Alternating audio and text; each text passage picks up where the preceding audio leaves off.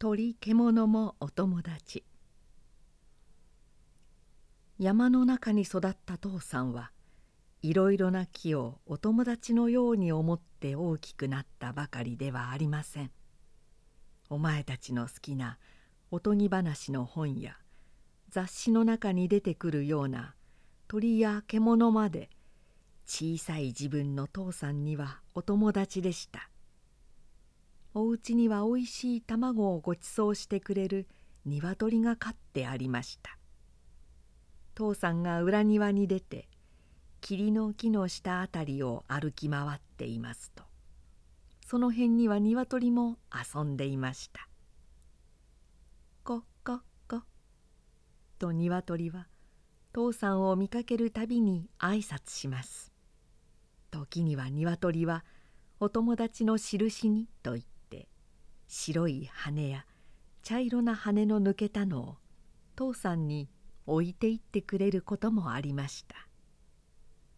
珍しいお客様でもある時には、父さんのお家では鶏の肉をごちそうしました。山鹿のことですから、鶏の肉といえば大したごちそうでした。そのたびにお家に飼ってある鶏が減りました。あの締められた首を垂れ、目を白くしまして、羽をむしられる鶏を見ていますと、父さんはお腹の中でハラハラしました。これはお客様のごちそうですから仕方がないと思いましたが、近所のお家ではシャモや鶏を締め殺して煮て食うということをよくやりました。村には随分いたずらの好きな人たちがありました。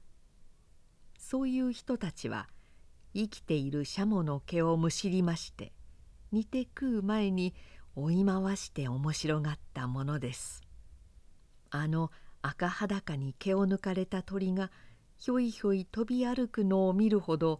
むごいものはないと思いました。父さんは子供心にもそんないたずらをする村の人たちを何ほど憎んだか知れません。おうちの土蔵には年を取った白い蛇も住んでおりました。その蛇は土蔵の主だから構わずに置けと言って石一つ投げつけるものもありませんでした。不思議にもその年取った蛇は動物園にでもいるようにおとなしくしていて、ついぞいたずらをしたということを聞きません。父さんはめったにその蛇を見ませんでしたが、どうかすると日の当たった土蔵の石垣の間に体だけ出しまして、頭も尻尾も隠しながら日向ぼっこをしているのを見かけました。この土蔵について石段を降りて行きますと、お家の木小屋がありました。木小屋の前には池があって、